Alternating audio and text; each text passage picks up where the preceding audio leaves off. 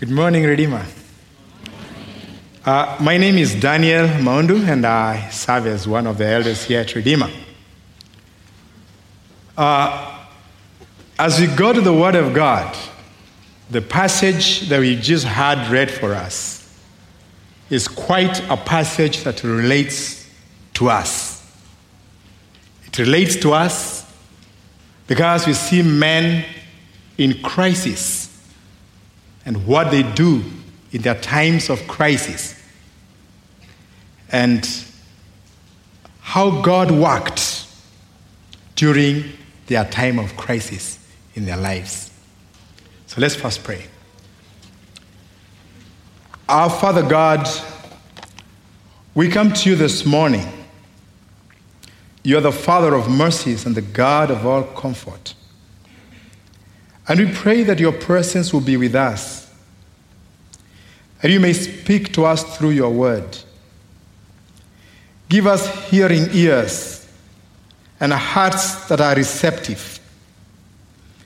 Comfort us and conform us to your will through your word. We pray in Jesus' name. Amen.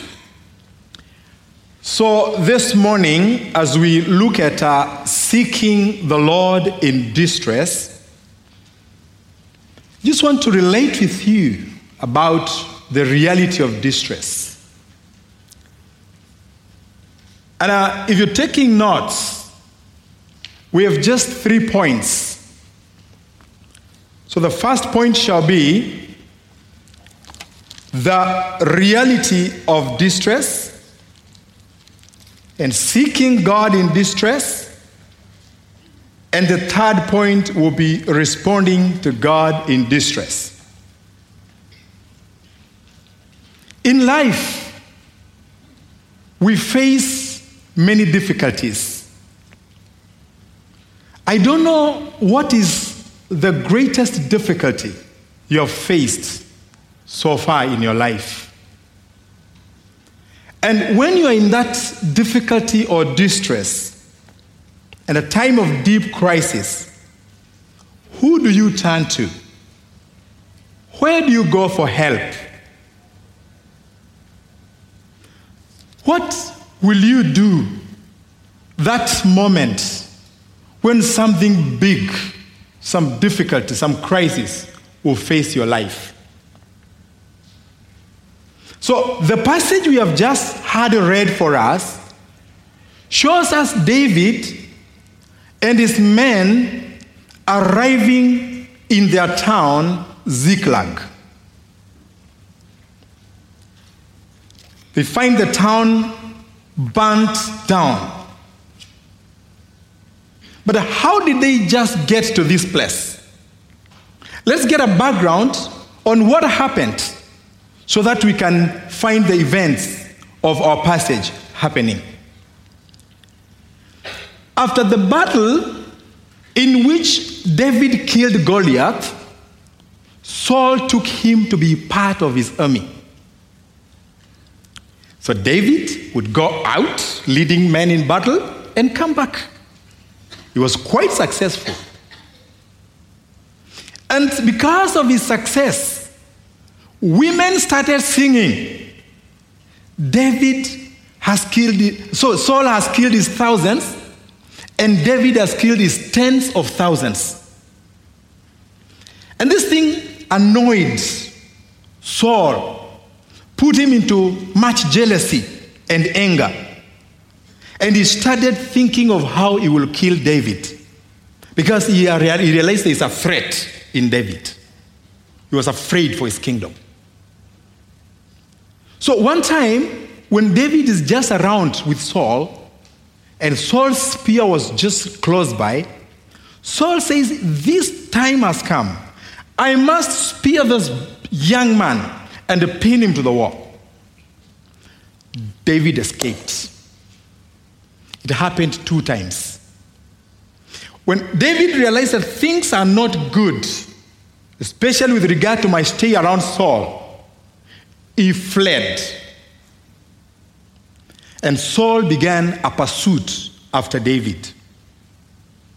Meanwhile, there are some 600 men who gathered around David in the course of the time he was fleeing Saul. They would go and hide in caves, in the hills, in forests, and in towns, small towns in Israel. But whenever Saul heard wherever they are, he would be pursuing after them. So David was a man fleeing alongside his 600 men with their families. One time reached that David thought that uh, the best thing I can do now, perhaps considering the safety of his people or the welfare, their welfare, the best thing I should do is just to go to the land of the Philistines. And Saul, when he hears that I'm in that side, he will cease to follow after me. And the plan worked. God providentially granted favor to David and his 600 men.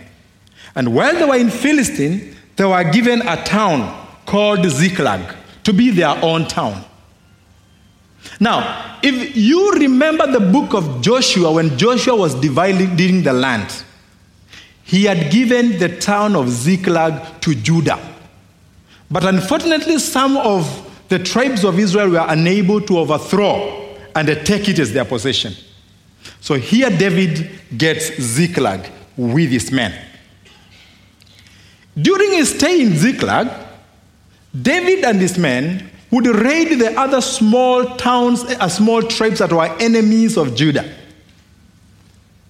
He would even take their spoil and kill everyone so that the report does not reach the kings. And this went on and on. But when the king of Philistines asks David, David, where were you today? David would say, I actually went to attack Judah and the parts of Israel. So, this kind of deception made the king of the Philistines believe that David is hated now in Israel. And so he will be with us throughout. So, later, the king of the Philistines decided to make a war against Saul and his people. This time, it was to be on the northern side of Israel. And therefore, he approached David and told him, David and your men, you're going to join us to be part of one army as we go to fight with Saul. Quite a snare for David. What will he do? How should he respond?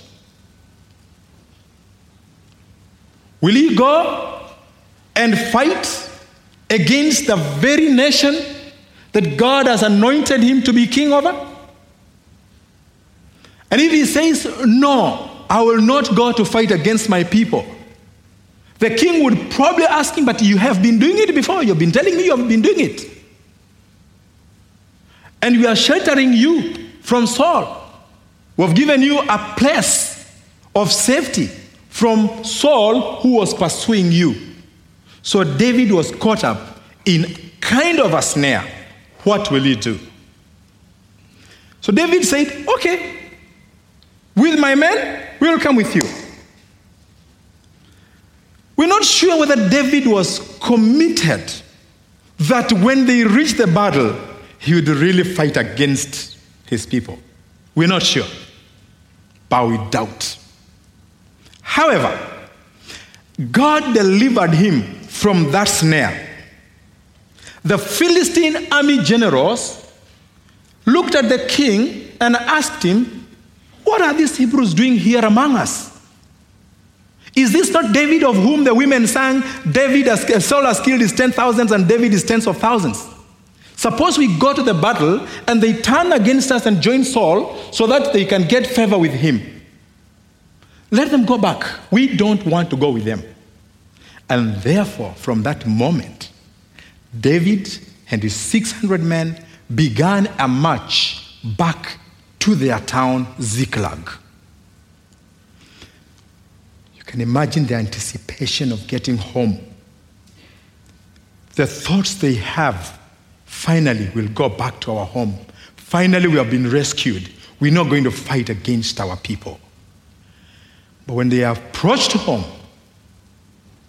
what they saw horrified them. Their town was burnt.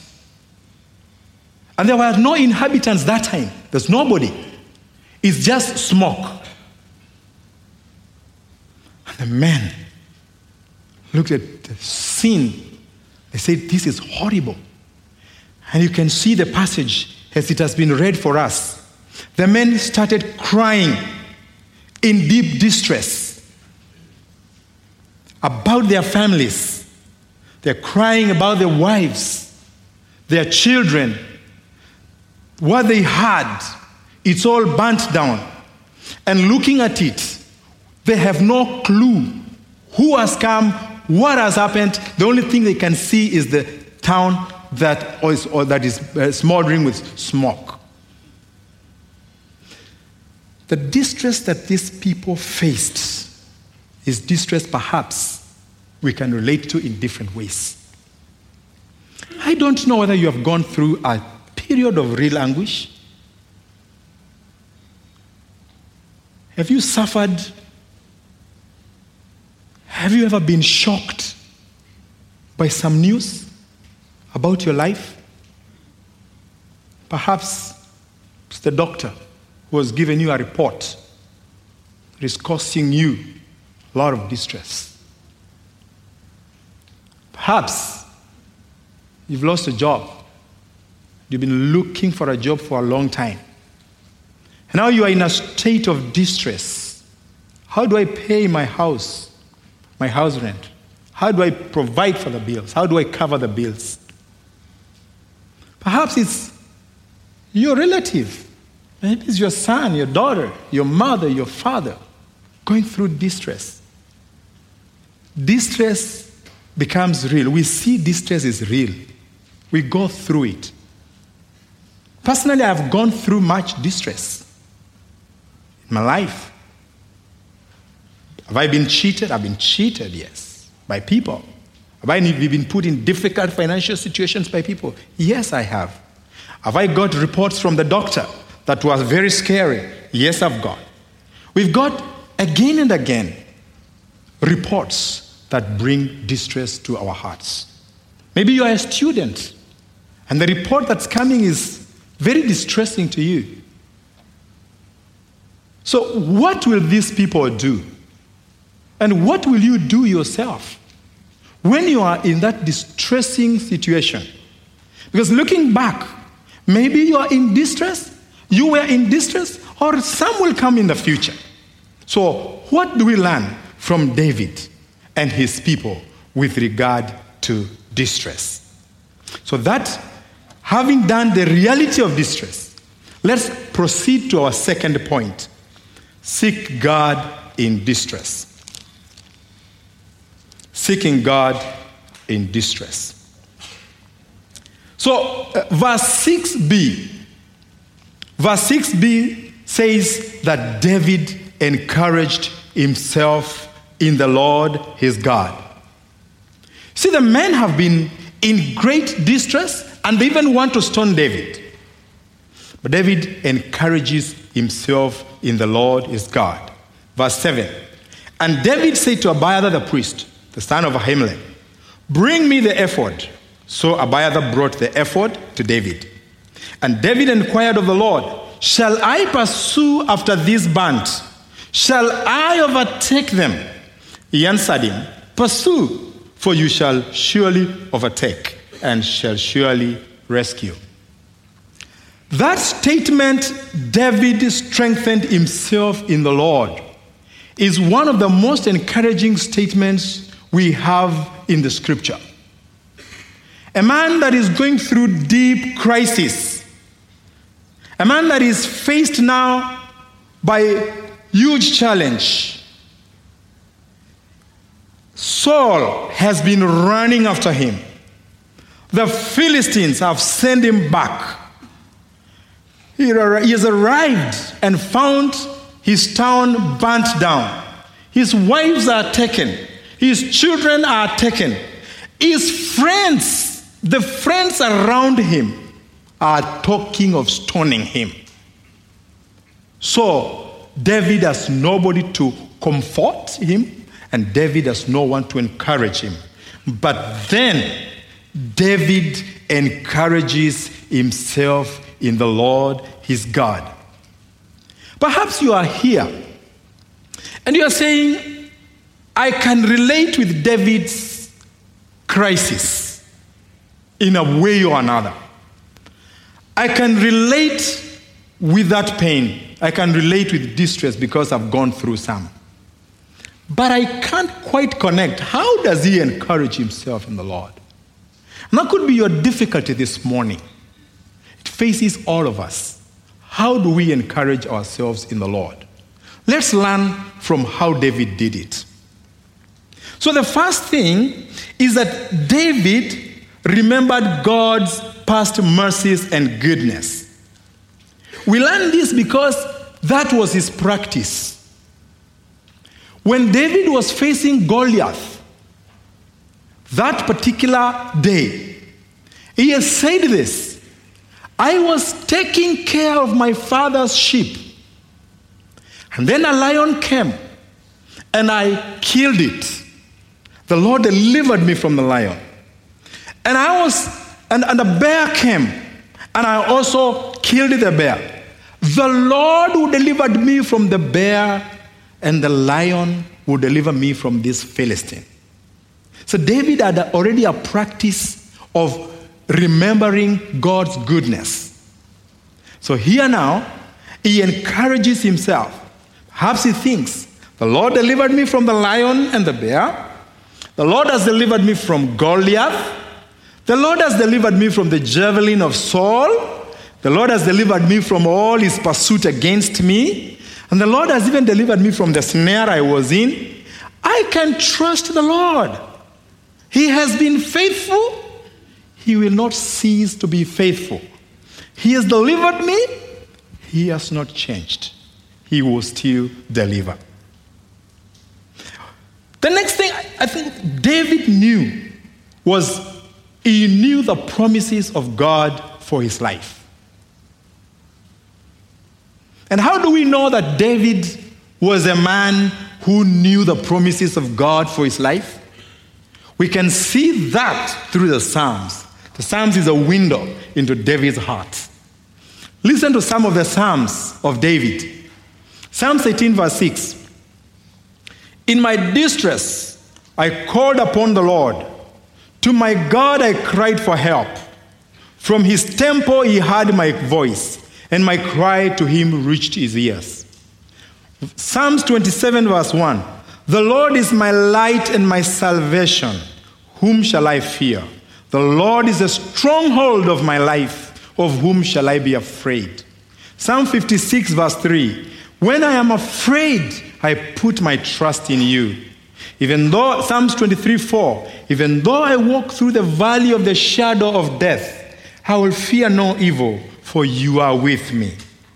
Thus, David strengthened himself in the Lord.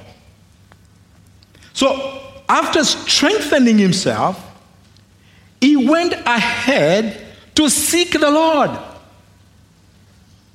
And how did he do it?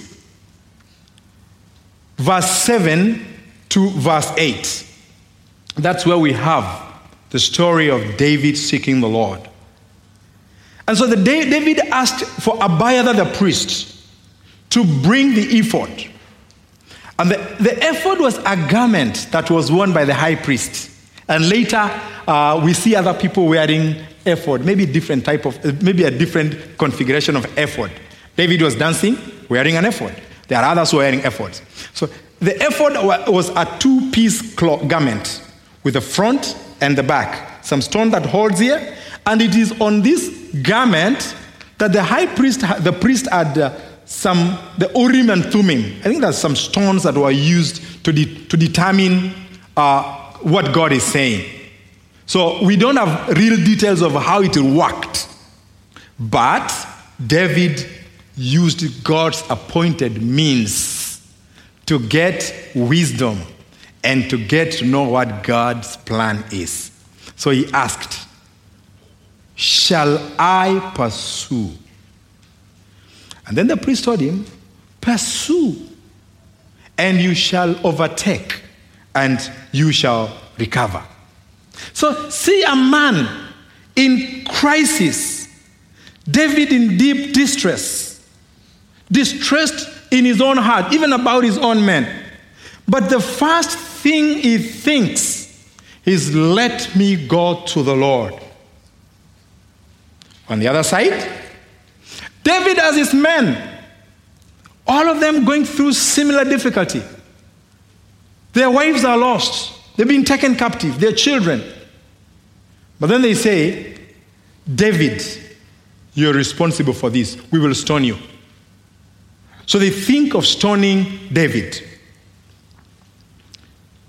See the two responses that can come. How is your response, my brother and sister, when you're going through distress? It is during the time of distress that we are very prone and vulnerable to temptation. These men, in their distress, were tempted. David was tempted. David went to the Lord. This man thought sinful plans. At this time, when David is seeking the Lord, there is another man who is similarly in big distress. So we now go to look at the battle that's going on on the north, where these men have been told, You can't join us. So Saul is also going through distress. He looks at the Philistine army, and it's a big army, and he's now scared. So, what will Saul do in his distress? And Saul, in his distress, he goes to a witch doctor, the, the, the, the witch of Endor. In a deep time of crisis, he wants to consult a medium. Hear what the Chronicles say about Saul. First Chronicles 10 13. So Saul died for his breach of faith.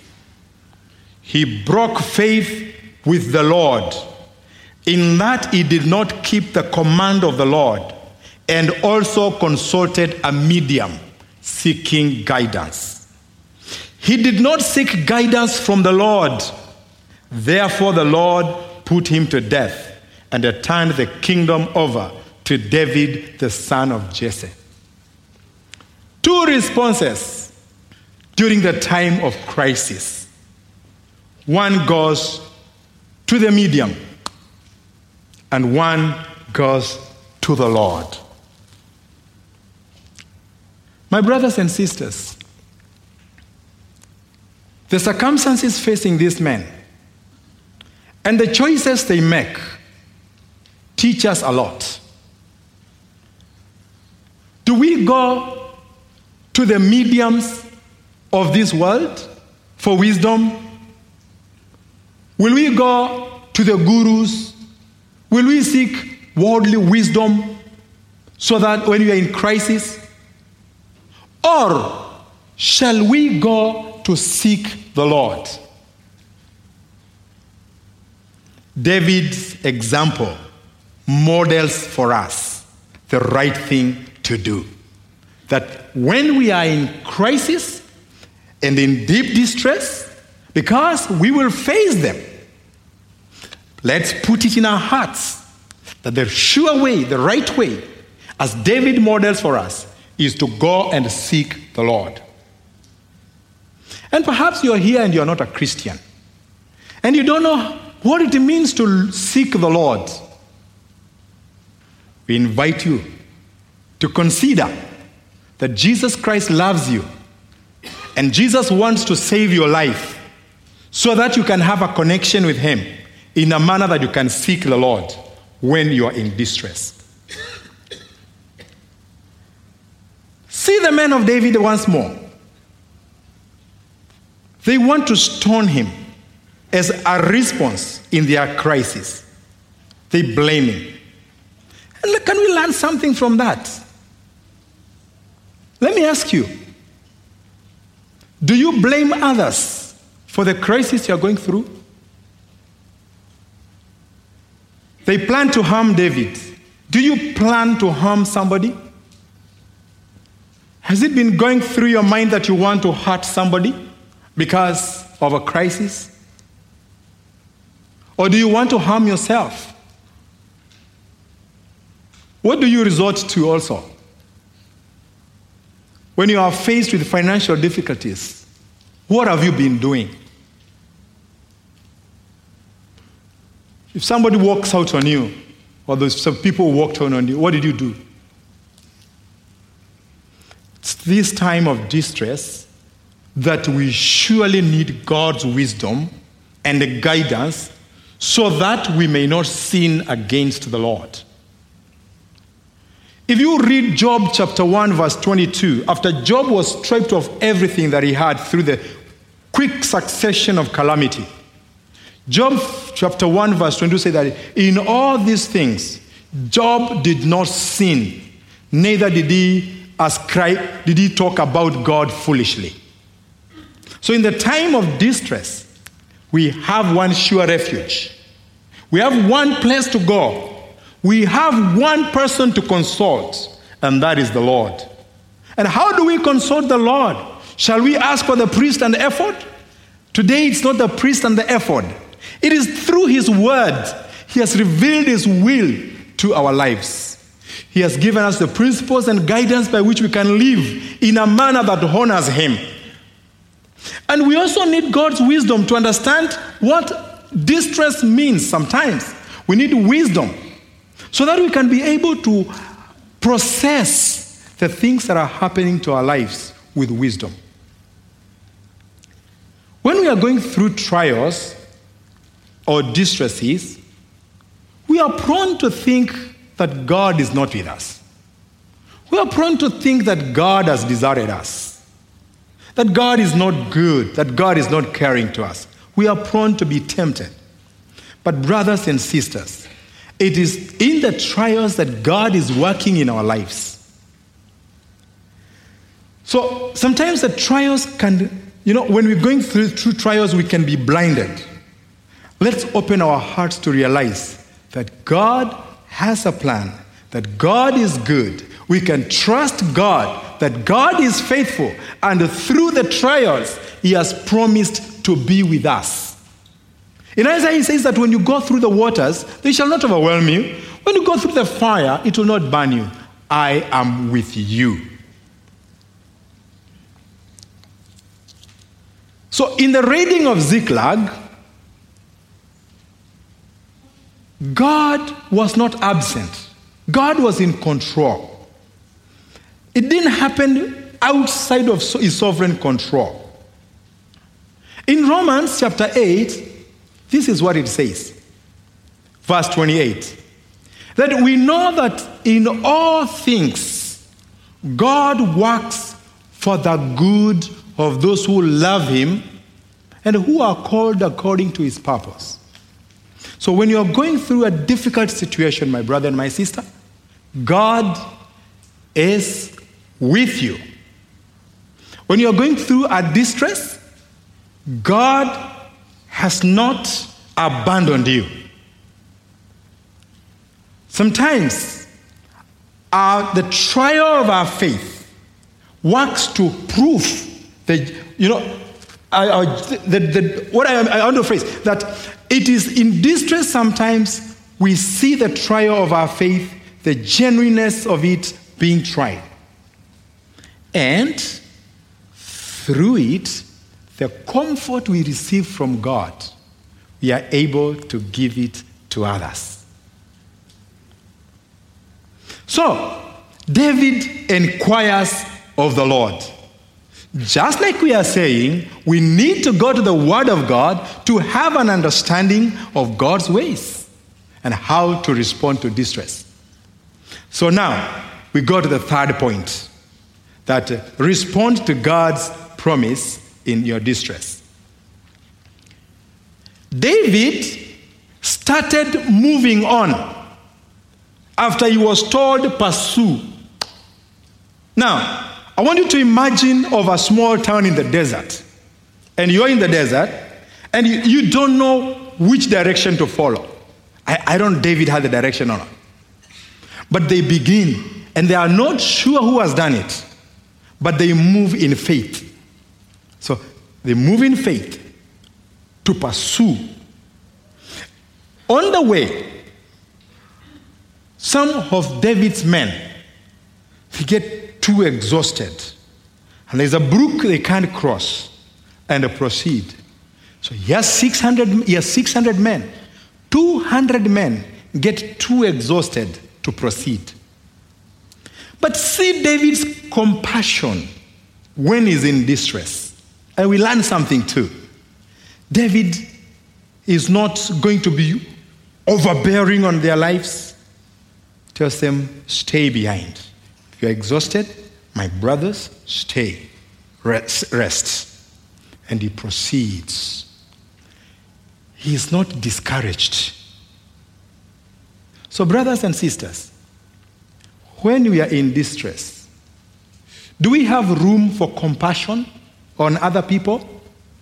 Or are we too angry that anybody comes near us experiences our wrath? When you're going through a hardship, how compassionate are you?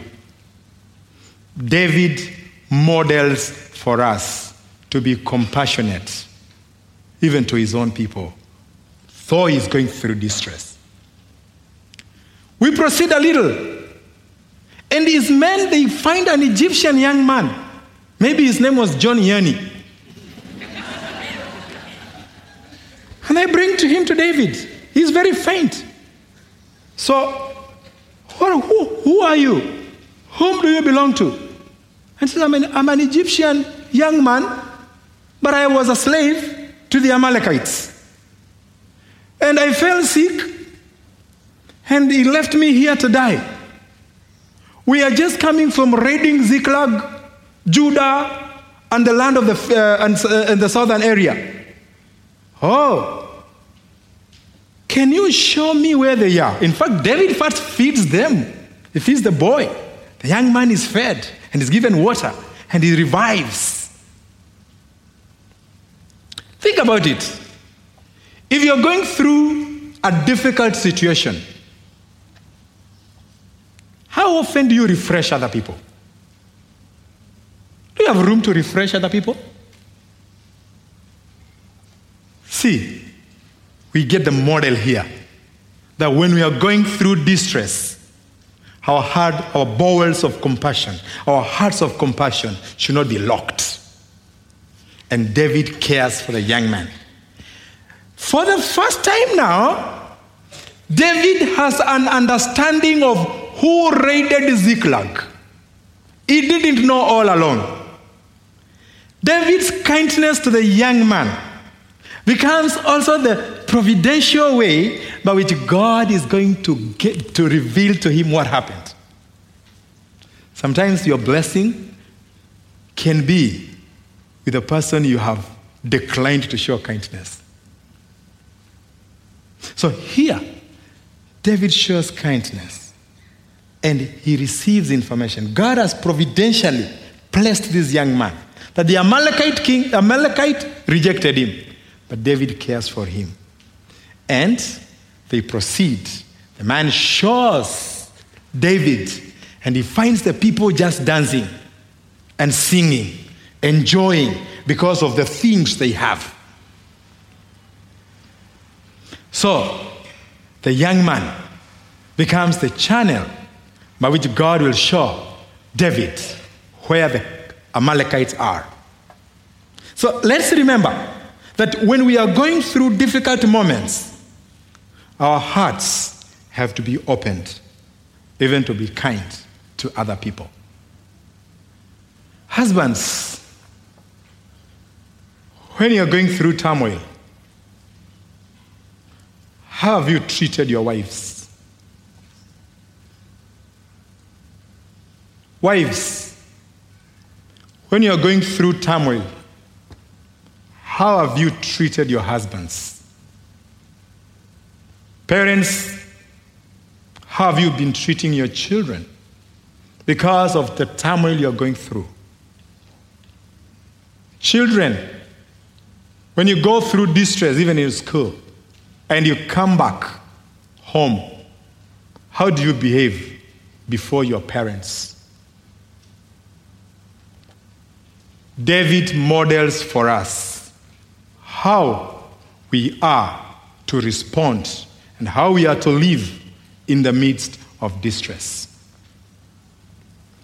So David captures everything and he brings back. On the way back, David is kind and gentle. He goes to greet the men who had been left behind so exhausted. But then, David has some young, some men among him who the Bible calls the worthless people. And they say, because those people didn't go with us, we will not give them all, any of the share. We will give them their wives and their children, let them go. But these things belong to us. Uh, these men had been tested with sorrow. We saw what was in their heart. Sinful tendencies started showing. They wanted to stone David. Now they are being tested with abundance. And you can see their response selfishness. They don't want to give. This is ours. This is the spoil we have taken. We will not give to anybody. Let these people take their wives only. But you see again David's compassion. See David, our model here, he models for us how to treat people in the midst of difficulties. Although now he is not in difficulty, he has recovered. He says, My brothers, it shall not be so. For as the share of he who went to battle shall be the share of the one who remained behind. And it became a law in Israel. So David shares with other people. He sends to the, to the towns where he had roamed, where he was finding shelter and refreshment. He sends a gift to those towns. A man in distress seeks the Lord, follows the Lord's instruction, is filled with the fruit of the Spirit, is filled with good works, and we can see what happens. He brings a lot of encouragement to his people. So, David responds to God in distress. The events that uh, we are seeing are a model of what it looks like to trust God in distress. That the only right way is to respond to God by, in distress by going to God. So we seek God for strength, we seek God for comfort, we seek God for wisdom, and we seek God for direction. And that we should be steadfast in holding on to the promises of God. And that we may remember that the God who has been kind to us, that his kindness, his goodness, and mercy to our lives in the past is just a foretaste of what he will do to us tomorrow. He says, I am with you I shall not leave you until the end of the age. I am with you. And David here points us to the greater David, Jesus Christ our Lord. See the greater David. It was read for us in the first reading. In deep distress, he encourages his people. In deep distress at Gethsemane, he prays, Father, if it is your will, take this cup away from me. Nevertheless, not my will, but yours be done. And the greater David obeys the Father. The greater David marches on to Calvary. Just like the lesser, the lesser David marches to recovery and brings spoil. So the greater David marches all the way and goes to the cross. And what does he recover? Souls. Souls. And we are the ones he rescued. We are like the wives and the children that had been taken captive. The greater David brings rescue. So today, we are sons in the kingdom. We are free. We are free because he was steadfast, doing the Father's will, not turning from the right or to the left, not turning to the right or to the left. He marched on and he has brought us salvation. So David models for us, and we see the greater David, what he does. Jesus Christ, our Savior. On the other side, we are like David's men. We become like David's men who have to follow our David. So we have to follow Jesus until the day when he shall make everything new and everything right. That day, in following him, when we shall recover, he shall wipe away our tears. To the land where there shall be no sickness, no death, no pain, no distress. We follow the greater David. We follow our Lord Jesus Christ. Till that day, let us remember that trials will come again and again. But this is God's promise to us. I will read Romans 8 35 to 39. It says, Who shall separate us from the love of Christ? Shall tribulation or distress or persecution or famine or nakedness or danger or sword, as it is written, For your sake we are being killed all the day long. We are regarded as sheep to be slaughtered. No, in all these things, we are more than conquerors through him who loved us. For I am sure that neither death nor life, nor angels, nor rulers, nor things present, nor things to come, nor powers, nor height, nor depth, nor anything else in all creation will be able to separate us from the love of God which is in Christ Jesus our Lord. Brothers and sisters, when we face crisis, when we are in distress, there is only one right way, only one sure, safe way, and that is to seek the Lord. For as we seek the Lord in our distress, He'll give us comfort, He'll give us wisdom, and He'll give us direction. And then we shall know how to live lives that are pleasing before Him. Let us pray.